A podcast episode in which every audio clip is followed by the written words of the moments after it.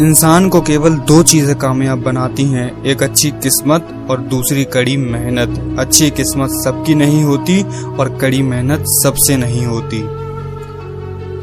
जब इरादा बना लिया ऊँची उड़ान का तो देखना फिजूल है कद आसमान का।